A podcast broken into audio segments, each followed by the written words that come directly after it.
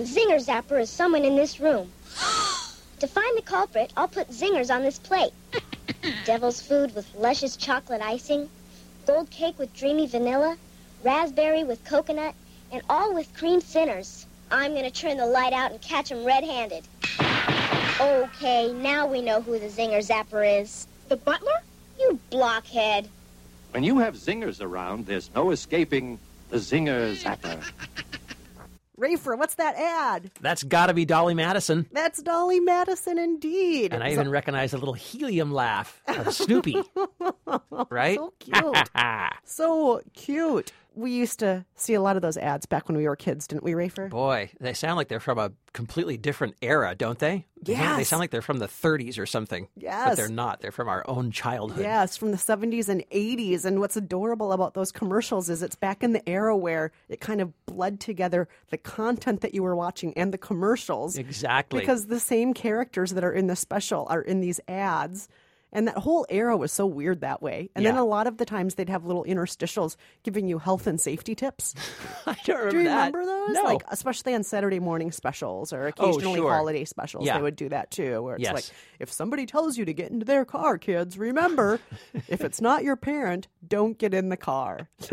That's right. Only you can stop forest fires, Kristen. Oh, all those things, and don't make the Indian cry.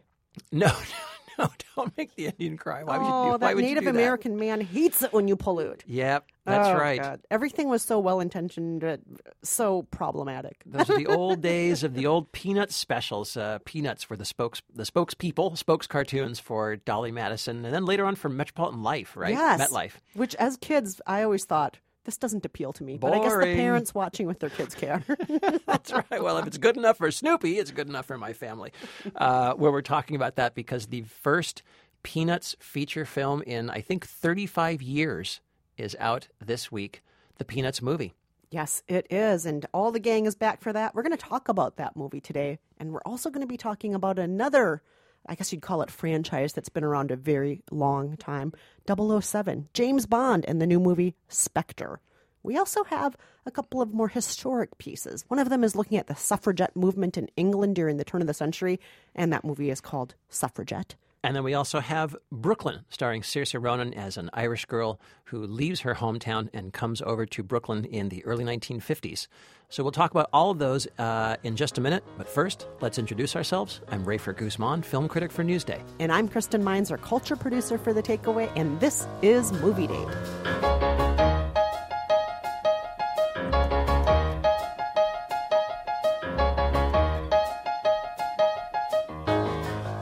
Kristen, let's talk first about Suffragette, a new movie with Carey Mulligan. She plays uh, a young woman named Maud Watts living in early 20th century London. She's a, uh, a washerwoman, a laundry worker at a pretty horrible looking laundry factory. Uh, one of her new co workers, uh, Violet, played by Anne Marie Duff, kind of a disreputable woman, a little, uh, little, little bit of a down and outer, I would say. Yeah, disheveled, lots Yeah. and lots of kids. Lots, lots of kids. Yes. Uh, abusive uh, husbands. But she is a suffragette and kind of a secret suffragette at a time when uh, that was uh, looked down upon and at a time when that movement for women's suffrage was actually turning to violence and almost anarchist style terrorism in a way with bombings of uh, post office boxes and other things. Maud Watts uh, gets sort of deeper and deeper involved in this. She meets the leader of the movement, Emmeline Pankhurst, played by Meryl Streep, and also a pharmacist who holds meetings in her uh, office, played by Helena Bonham Carter. Here's a clip. We are fighting for a time in which every little girl born into the world will have an equal chance with her brothers. Never underestimate the power we women have to define our own destinies. We do not want to be lawbreakers. We want to be lawmakers. These women were seen as disruptors of society, um, which, I mean, their initial cause, asking for the vote, was, was seen as disruptive enough. And then here they were, you know, blowing things up. Now, I had certainly never known that the movement had ever turned towards uh, violence. Um, and we're not talking about uh, uh, killing people or anything like that, but uh, towards, I think, what, what was then at the time pretty shocking stuff. Women uh, throwing rocks through uh, storefront windows, causing blowing up post boxes. yeah. Causing property damage and things like that, which was, I think, pretty scary at a time when that kind of stuff was um, becoming a little more widespread with the uh, anarchist movements and things like that. The Haymarket riot had not been that far behind necessarily.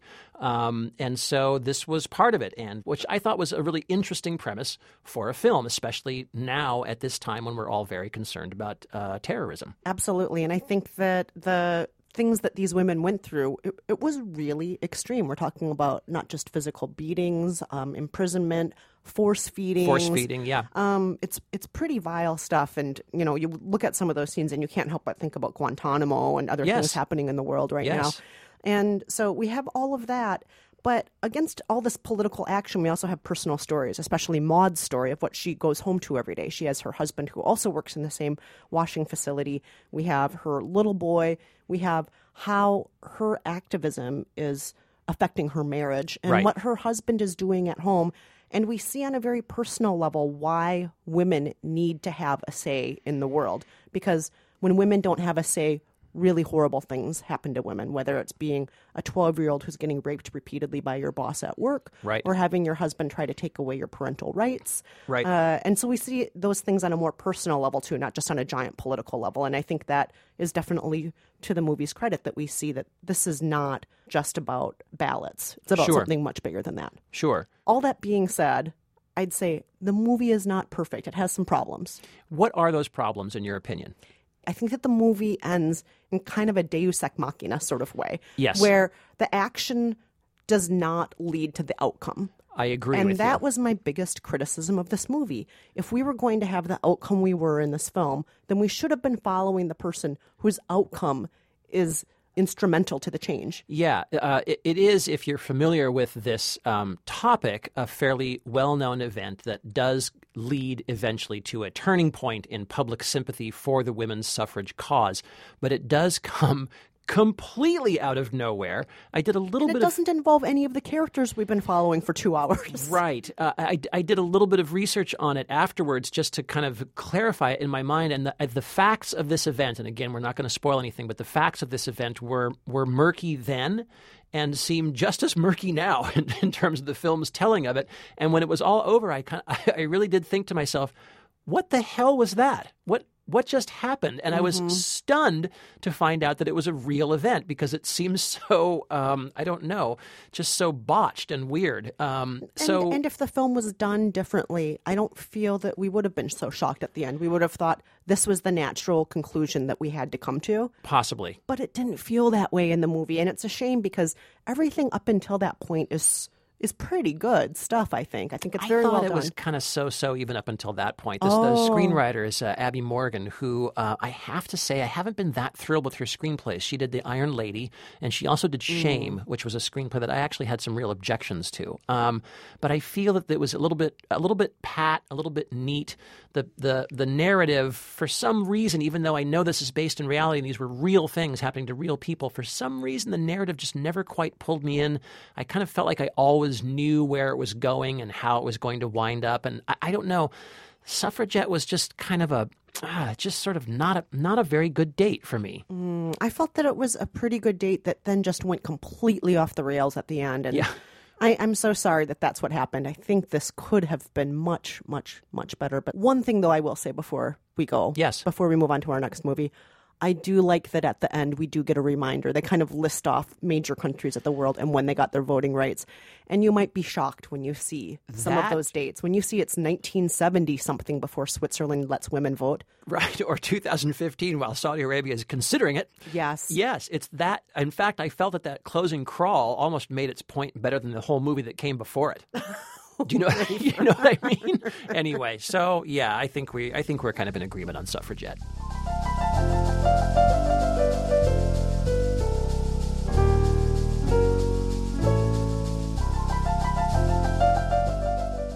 So, Kristen, let's turn now to Peanuts. Tell me all about the new animated film, the first one in 35 years, Peanuts, the Peanuts movie. Yes, and this does not look quite like the Peanuts as you remember them. It's more of a Right. 3D animation sort of style of Peanuts rather than the flat sort of hand drawn one that you would see during The Great Pumpkin or Charlie Brown Christmas. And so it looks a little bit different.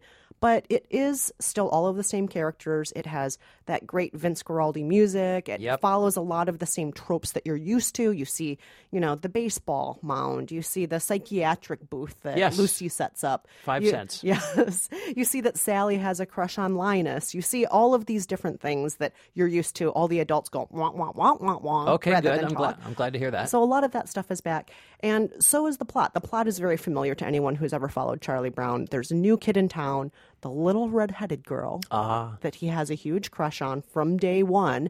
And we don't know why. He just likes that she's a redheaded girl, or Yeah. he thinks she's pretty. We don't know anything about her qualities as a human being.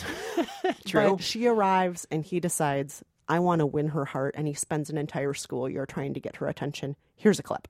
There's a new kid moving Big in. brother, put yourself together. Come on, Charlie Brown. This time, things will be different.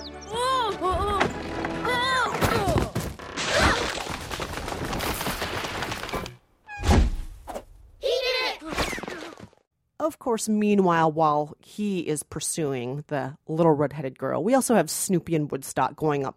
You know, their adventures, their fantasy land, the, The Red Baron? Yep, Okay. all of that fantasy stuff is still there. And Charlie Brown is the more serious side of the story, and of course, Snoopy is always the comic relief. So we have that, and we have Charlie Brown trying to get some respect because he always kind of feels like a loser. And Yeah. then, are we going to see him get some love, and is he going to be okay in the end? And one thing I do have to say about all these Charlie Brown comic strips, movies, TV specials we've seen over the years, I've always thought that that was kind of depressing. I'm glad you said that because there was actually a point in my life. I think during um, high school, uh, I was a huge, huge Peanuts fan, and I was, and I would even continue reading Peanuts up through high school. Um, but there came a point when I could no longer go back and watch the old specials and read the comics and sort of go back and flip through all my old Peanuts collections. I don't know why. Maybe it's just adolescence and emotions, but um, they just started to get me down. They were too depressing, and I, I went. I went on kind of a Peanuts hiatus for a while because the the, the storylines were just too. They just bummed me out. Yeah, like things are never going to go your way, Charlie Brown. God, You're never going to be able to kick that football. No one's ever going to pay attention to you. Everyone's going to laugh at you. You're not going to get any respect. And, And you're does- just going to keep muddling through. Does this film have a little twinge of that? Does it give Oh, us it a happy ending, or what does it give us? I will not tell you exactly what happens in the end, but I felt it was a little bit pat and very anti-feminist. Hmm. Yes. Interesting. Yes. Two Uh, quick questions for you. Yes. Do we? Does Snoopy do Joe Cool with the sunglasses or not? Yes, he does. He does. He, does do Joe Cool, and he does some Joe Cool dancing as well. okay. well. all right. yes. Good. Second question: Do we see the little red-haired girl? Ooh, do we see what part of her? Mm, okay, we'll leave it at that. We'll leave it at that. All right, maybe we do, maybe we don't. Okay, good enough. So you you'd say Peanuts is what? I'd say that Peanuts is uh, very loyal to the Peanuts franchise. And if you love what Peanuts was or you love your nostalgia about Peanuts, you're probably still going to have that special feeling watching this. But I think it's going to be too slow for kids. This is Hmm. at the same pacing of the old Peanuts stuff, only it's a feature length film. Yep. And I'm, I'm just not sure if today's kids will love Peanuts, but some grown ups out there will.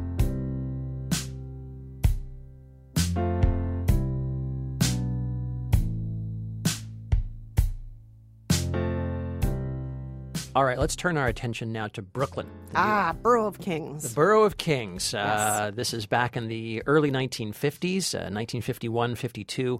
Uh, Saoirse Ronan plays Eilis. She's a young girl from County Wexford. I won't even try to Irishize that. uh, she uh, sees that there's not much of a future for her there. Uh, She's working in a bakery shop, basically, uh, behind the counter for a, a pretty crappy boss. But uh, thanks to her sister, Rose, and to uh, Father Flood, played by the great Jim Broadbent, she gets a chance to go to America and try to start a new life. And uh, where else does she land? But of course, in Brooklyn, along with all the other Irish immigrants who are flooding in there.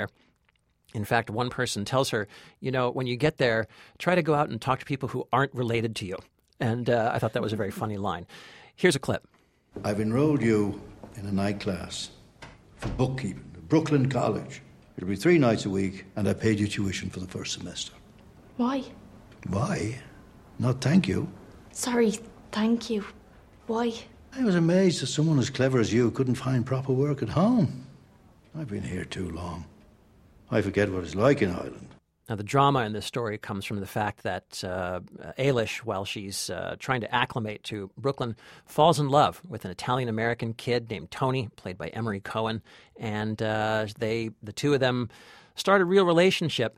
But when a family emergency, let's say, calls her back home to Ireland briefly, she starts to maybe develop some feelings for another guy there in Ireland, one of her hometown compatriots, a guy that she feels close to because she's back on her home soil, played by Donald Gleeson, and suddenly she's torn between her old life and her new life. Um, when I saw the trailers for this, I wasn't really expecting much from it. The story sounded kind of interesting, but it didn't sound like there was that much to it. Um, the, tra- you know, the trailers made the film look very glossy and very handsome, um, but I wasn't sure it was going to really pull me in. I have to say, though, it really did. Um, there was something about this movie that I thought captured the feeling of being young, not quite knowing who you are, embarking on a new adventure, feeling pulled between your old life and excited about your new life um, your relationship with your friends back home, your family, what's going to happen to those relationships? Uh, you're going to have to cut them in some way. Can you still keep them going? Um, what about these new people in your new life? Uh, what will they be to you? So much of it just had every emotion that you feel when you're a young person, even if you're not doing something as momentous as going to a different continent to live, um, just that feeling of growing up and doing something new and coping with all the emotions of it, I thought it captured it so beautifully. What did you think? I agree with you to a certain extent. However, I thought the feelings were very subdued. I remember being in my early 20s and feeling things were very intense all the time. okay. and, and she frequently is very subdued. She doesn't show a lot of intensity. Falling in love with Tony, she's not throwing herself at excitement with him. She's No. very calm with him all the time. That's part of her personality. She's, a Yeah, little, she's a little- Mm-hmm. always very calm and very even tempered, and Yes. and including with her catty girls that in her boarding house. She's, Yes. she's very calm with them. She's very calm at work with her very strict boss, and everything's always very calm. And in that way, I think that maybe it atmospherically looks like coming of age, but her reactions are so calm most of the time. Huh. And all that being said, I still think she's very likable. Yeah, and I, think I s- do, yeah, and I do think she's part of the reason why this film works. It's it's very beautifully shot. The costumes are great, but there's something about her that's very enjoyable to watch, and you're rooting for things to go her way. You- Yes. you, want things to go her way. I will warn folks out there that a lot of this is just going to feel like stuff you've seen before, though. You, You- are going to have the Italian American family with too many brothers eating spaghetti. You Yes. are going to have the Brooklyn boys who just can't do anything but talk about the Dodgers. right. You yes. are going to have the girls at the boarding house. You are going to have the Irish priest who welcomes you to America. Yes. A lot of these things are going to feel like, is this worth watching? Because I've seen all of this before. And I'd say the reason why it's worth watching is because of that moment that she has to go back to Ireland and what happens and the tension that begins to happen at that moment. I also thought this movie was beautifully written. It's based on the book by Colm Tobin. I hope I'm pronouncing that somewhat correctly. And um, the screenplay was written by Nick Hornby from High Fidelity and About a Boy. I think the dialogue is just wonderful in this. And even though I know what you're saying, that there's a few pat moments here and there, I think just the wit and the sparkle of the words I th- just really carried me through it. And also, I just think Saoirse Ronan is so good in this. I think she's just wonderful. There are these long, lingering shots on her face where you can see all the emotions that are playing around in her mind. And um, I just, it pulled me in. Uh, even though I know what you're saying, you've seen it before. It's a little bit of a, uh, in, terms of a dramatic arc, it's a little on the low side. It's not sort of a high, a high hump, you know. But, um, but I loved it. I thought Brooklyn was one of the best movies I've seen uh, this year. Really? Yes, I, wow. I just I adored it. I wouldn't say it's one of the best movies I've seen this year, but I'd still say it was a very good date. All right, I would, and and um, I'll and take that. An especially good date if you want some nostalgia, and if you want some romance, and if you want just some beauty. So Yes. yes, good date for those reasons. All right, well, stay with us because we have more coming up, including a retrospective on James Bond and his illustrious life and adventures.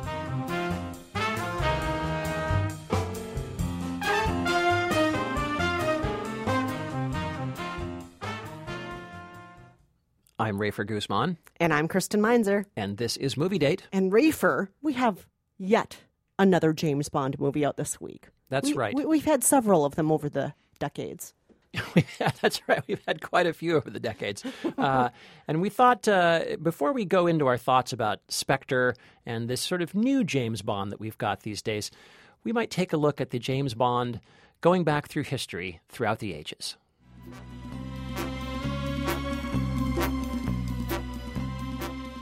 So, James, why did you come? I came here to kill you. And I thought you came here to die. Well, it's all a matter of perspective. That's Daniel Craig as Special Agent James Bond in the thriller Spectre. It's movie number 24 in the series, number 26, depending on who's counting. James Bond is celebrating his 53rd year in the movies, the longest running figure in Hollywood history. You have a nasty habit of surviving. Well, you know what they say about the fittest? Now, what makes James Bond so enduring? After all, he isn't much of a character. Aside from his drinking habits, we know almost nothing about him. That's the way he was written by the British author Ian Fleming. He imagined James Bond as a blunt instrument, and he gave the character the simplest, most boring name he could think of. Bond. James Bond. And that, of course, is Sean Connery as the very first James Bond in Dr. No from 1962. Connery played Bond as a lone wolf in a tailored suit, a combination of chivalry and cruelty. Connery played James Bond in seven films, including this classic from 1964. Goldfinger. He's the man, the man with the Midas touch. And Connery also squared off against one of the most famous villains ever, Ernst Stavro Blofeld. James Bond. Allow me to introduce myself. I am Ernst Stavro Blofeld. They told me you were assassinated in Hong Kong. Yes, this is my second life. You only live twice, Mr. Bond. Now, you know Blofeld. He's the guy with the white Persian cat. He's so memorable that Mike Myers still got mileage out of him 20 years later in Austin Powers. Here he is as Dr. Evil. I have one simple request, and that is to have sharks with frickin' laser beams attached to their heads. Now, evidently, my cycloptic colleague informs me that that can't be done. Uh, can you remind me what I pay you people for? Honestly, throw me a bone here. Over the decades, James Bond tried to keep up with the times. In the 1970s and 80s, he was played by Roger Moore. Then came Timothy Dalton, then Pierce Brosnan. Then came September 11th, which changed everything, even the movies. Does it depress you, Commissioner, to know just how alone you really are? After 9 11, superheroes like Batman there rushed in to save the day, but even they couldn't escape our new dark reality. Batman became the Dark Knight, Spider Man became a bummer. Even Superman, for the first time on screen, took a human life. So, with Daniel Craig as our new James Bond, it's no surprise that he sounds a little more serious. Where the hell have you been? Enjoying death. 007 reporting for duty. From the Cold War to the War on Terror, James Bond has always been our go to guy for some light-hearted action and entertainment. So, how is Hollywood trying to keep him relevant? Is this new James Bond the right one for our era? We'll talk about that in a minute when we review Spectre.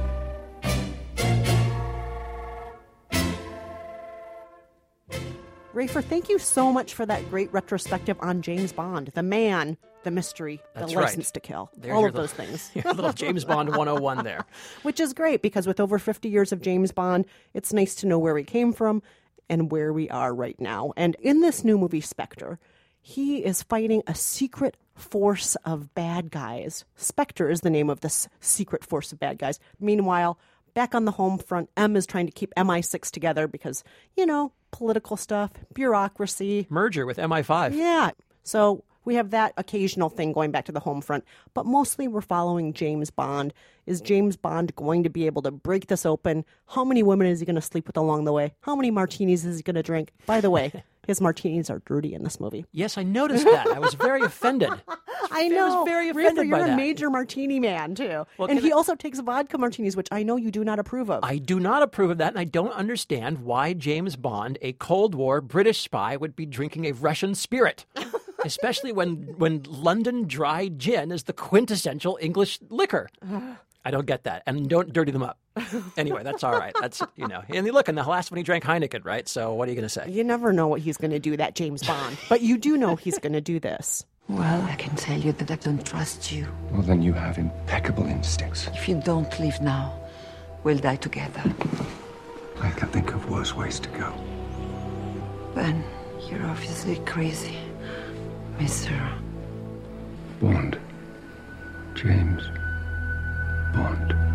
Ah, there he is with Monica Bellucci, the very gorgeous Monica Bellucci, who was getting a lot of attention before the film came out because, ta da, James Bond has a woman his own age for once in a movie. I kind of noticed that. I was surprised. I love. It's like, why does James Bond always have to be with women who are young enough to be his daughter? Because that's kind of gross. Like in real life. Speaking of which, here comes Léa Seydoux as the second Bond girl. Yes, yes, that's right. So she's in this movie for most of it. Monica Bellucci, unfortunately, isn't in the movie for more than 10 minutes. No, she's a she's a tangent. She is. A tangent that helps him get clues, though. That's right. That's So- right. it's just a quick booty call. yeah. So, Rafer, what did you think of all this? Well, uh, the thing is, I like Daniel Craig. I want to say that from the outset. I like Daniel Craig as James Bond. I think he looks the part, he fits the part, he walks it, he talks it. I love him. Um, and uh, I like Sam Mendes as a director, and I like some of the old fashioned touches that he brings to this movie, uh, particularly the, the, the great looking sets, uh, great costumes, uh, a very. Um, there's a lot of romance, a lot of old fashioned romance. I was very pleased to see that when James Bond and Madeleine Swann, which is Léa Seydoux's character, when they are fleeing on a train, uh, escaping the bad guys from Austria to, I think, Tangier, uh, they didn't forget to bring their evening wear. And they, and they show up and have a, have a few drinks in the dining that. I'm- car. I'm, like, how did that happen that they each have, like, she's got, like, a baby blue silk gown and he's wearing a white suit, a white tux? Well, they they they try they try to uh, foreshadow a little bit when he uh, presents his suit to the uh, the little concierge and says, "Press this for me." And I thought, oh, well, that explains that, of course. Um, where that suit comes from, we have no idea. But I like those little touches. I like the romance. Uh, I will say this movie opens up with what may be one of the best opening gambits Oh, in a Bond film Totally I have ever seen. It's the Day of the Dead. It's Mexico City. We have everybody with their masks walking around dressed as skeletons. It's just gorgeous and beautiful. Single tracking shot from the crowd scene into a hotel, up an elevator, into a top floor room, out the window, Walking onto a down the ceilings or wa- walking down the rooftops. Amazing. Jumping in and out. I mean, the, it, it's so beautiful. This It's so movie is uh, reportedly uh, one of the most, if not the most, expensive movies ever made, with a budget of three hundred million dollars. Reportedly, um, and it looks to me like two hundred ninety-five million of that was spent on the opening scene, And, it was great. It's the money best well part of the movie, by the way. It's incredible. Or, you know, the, I shouldn't say by the way because you might disagree with me, but that was my favorite part of the whole movie. It's amazing, and I think it kicks the, the movie off wonderfully. And I think for the first two thirds of this film, it's got the feeling of a good old fashioned Bond movie. And then right around the maybe hour 50 mark, things start to go a little south. And So much exposition, so much explaining, so much seriousness. Ah, Well, I think the problem is that um, this film is trying to introduce a major new slash old villain in Christoph Waltz, who plays Oberhauser, and we won't say too much more about that because that's not his only name that he's known as.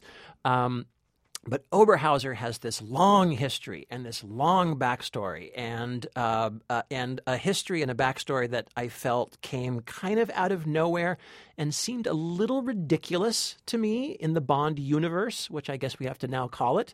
Um, and it seemed to me like they were trying to marvelize this movie by mm. making Bond into a a kind of superhero who has an emotional life, a backstory, a family history, old ghosts, old demons. That's not the Bond that I want. That's not the Bond that I've ever loved. I love the vague, unsketched, unknown Bond who appears in a standalone adventure every few years, knocks my socks off, gives me a great time, and disappears till the next one. I want him to be more fun, frankly. And more fun. You want more Oh, fun. You felt this just- movie was too serious? Yeah. Sam Mendes. I just don't want him to be directing these movies. Because he's too kind of uh, moody, too atmospheric. Exactly. Yeah. Exactly. I want somebody who's going to say, This is ridiculous. Let's have a great time with this. This is a guy who Daniel Craig said this in a recent interview. He's a misogynist. Let's just have a guy who is just being a misogynist all the way, being ridiculous. All he cares about are do my cuffs match my coat in the right way? Who can I shoot next? Which woman can I sleep with? Give me another martini. And I don't need him to be so moody all the time. Yeah, no, I have to agree with you. Um, it's interesting, too, though, isn't it, that Daniel Craig has been making all this noise about wanting to get out of his Bond contract and how he's starting to hate these films. That's actually happened to almost all the Bonds over the over the history of the film. Sean Connery grew to hate the character. Uh, George Lazenby, the one, the one, the one-time Bond, just once, just yep. once. George Lazenby bowed out of that. Whether he was jumped or pushed, I don't know, but he bowed out of that before that movie was even released uh, you know, they all get sick of it. Um, and so I do kind of wonder if maybe there is another Bond around the corner or not. I, I, I, don't know. Oh, are you speculating that this could be the end of the James Bond universe? No, no, uh, not the James Bond universe. I'm just wondering if if another Bond or perhaps another reboot or something might be around the corner. Where Bond goes from here, I don't know. But I, I found this film to be yeah, a little a little heavy-handed. I think the last 40 minutes or so of it is just a complete mess. And I think the film can't find its tone between the old-fashioned, glamorous, light-hearted Bonds and the new, tortured, emotionally heavy, superheroized Bonds. And um, I think it's a little stuck between the two. And personally, I like the old junky stuff better. Me too. Eh, not such a great date. Okay, Kristen, we close out with trivia. Tell us what last week's trivia was. So, last week we were talking about journalists in the movies because we were talking about the movie Truth. Right. We played a clip of another movie with another journalist and asked you to identify it. Here's the clip. Hi, where's uh, Mrs. Stanley? In her cabañas here. Oh, yeah, I'm supposed to meet her there. That's Cabana 6, right? Cabana 1. 1, right. You would like something to eat or drink, senor? Actually, I would. Charge it to the Underhill, senor. Yeah, that's that's right. Uh, do you have any caviar? Si, senor. Beluga, but it is $80 a portion. Well, oh, then I better just take two portions of that. Uh, how's the lobster thermidor? I recommend it, senor. Good, that'll be fine. Bring two bottles of uh, Dom Perignon to Cabana 1. Very good, senor. And put down $30 for yourself, huh? Muchas gracias, senor. That's the nicest place. Who is that journalist? What is that movie? We got lots of right answers, and here's the one we picked. Hey guys, it's John Cocktuston. No, it's really Cassie in Brooklyn. The answer to the question is Fletch. It's one of my all-time favorite movies too. Uh, anyway, love you guys. Bye. What is she talking about there, Ray? For John, John Cocktow? John Cocktoson. That's uh, one of uh, Fletch's, uh, played by Chevy Chase. That's one of Fletch's many pseudonyms, including uh, Nugent, Ted Nugent. Uh, great job, Cassie. Thank you for uh, throwing a little Fletch trivia in there. Cassie from Brooklyn. Fletch with Chevy Chase. It's just a marvelous film. All right. And what do we have for this week's trivia question, Rafer? Well, we were talking about Brooklyn with Saoirse Ronan as an Irish girl who moves to Brooklyn and finds a new life and flourishes. And it's not all easy, but uh, you know, but it's America, and she's going to make it work. Uh, we thought of another Brooklyn film that you might call sort of the opposite. Here's a clip. Loretta Castorini, will you marry me? Yes, Ronnie. In front of all these people, I'll marry you. Do you love him, Loretta? Ma, I love him awful. Oh, God, that's too bad. Oh, I just love that movie so much, Rafer. That's not your mother's Brooklyn right there. No, it's not. Or is it? Oh, well, maybe it is. if you know what that movie is, that Brooklyn based movie, give us a call 5717 Movies. Or you can write to us at facebook.com slash movie date podcast.